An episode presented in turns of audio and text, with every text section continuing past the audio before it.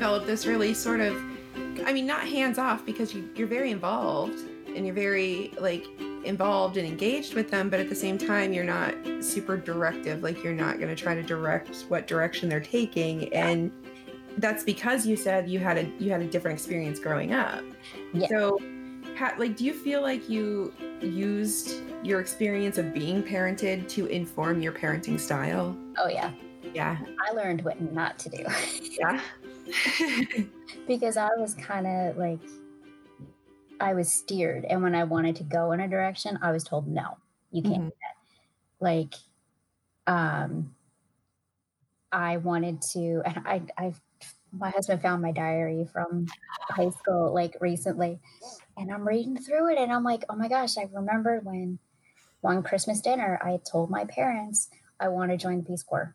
I want to take time. I want to go in the Peace Corps. And they said, no, you're not doing that. And I'm like, but I can earn money for college. And this is what I want to do. I want to do this. I'm like, nope.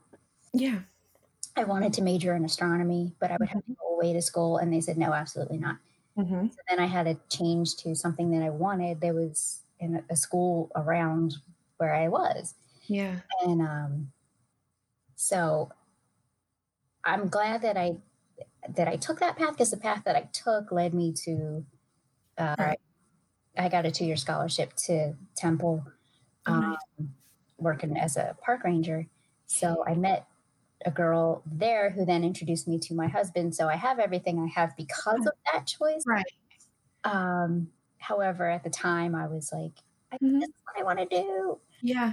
But like, I learned with my kids is just let them tell me what they want. Mm-hmm. And my oldest didn't know for the longest time what he wanted to do. Yeah. And he tried, he thought about journalism for a while, but he wasn't sure. Like, he wanted to be a war correspondent. I'm like, you don't come out of journalism school and become a war correspondent. Right. You got to build a little body of work before they'll send you to Iraq. So let's start with some local news. Let mom ease into this idea. Yeah. It's like, you're going to start out small time. That's how that works.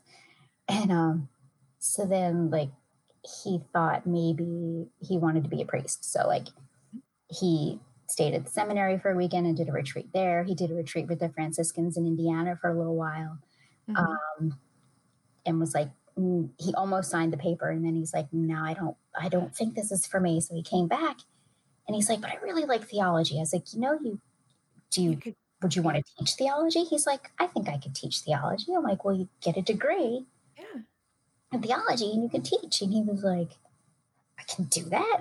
Yeah, I know. Yeah. So now he's getting his degree in theology. That's awesome.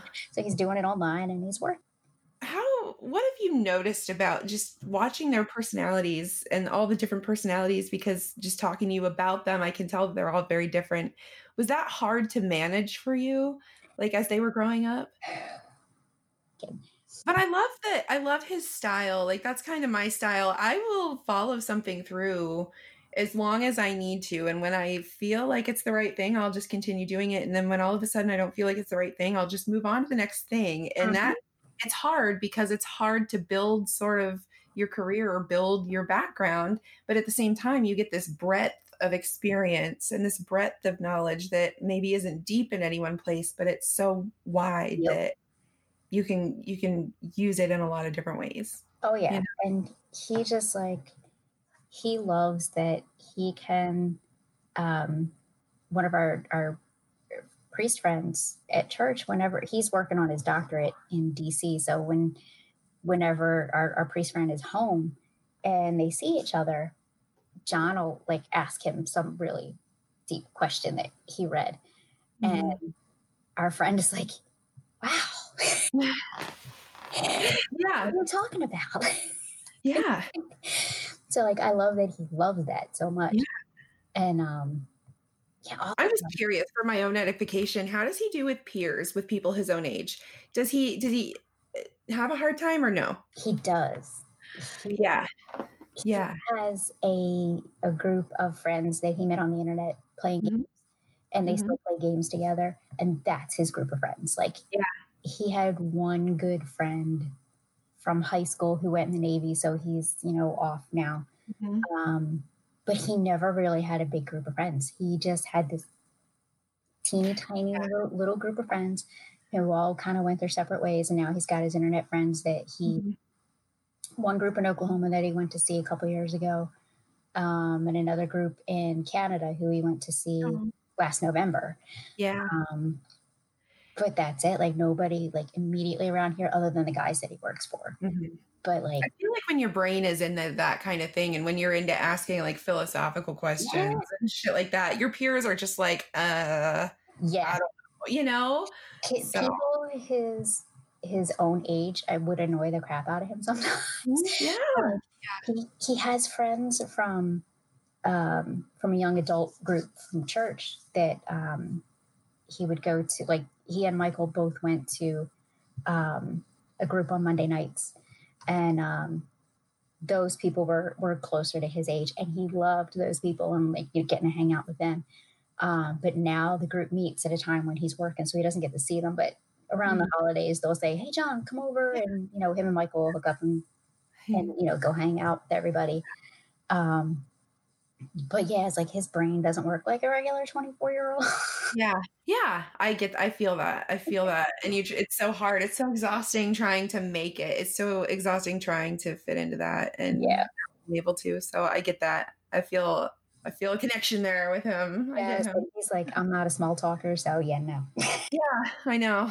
And like him, I have found all you guys, like just from following different creators and meeting different people who also follow the same creators. And like, it's turned into real friendships. Like with Nick, we've sent letters and little packages back and forth, and you and I are interviewing, and like, it's awesome how I love the creators that I love are the ones who are able to create a community that is self-sustaining. So like if the creator that you and I have in common were to just go away and be like, I'm done, I'm never doing another audio again, we're done, you and I would still like, it would still be there.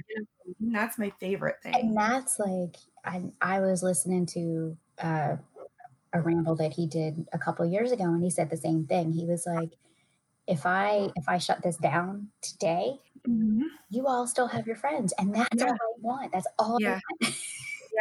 Yeah.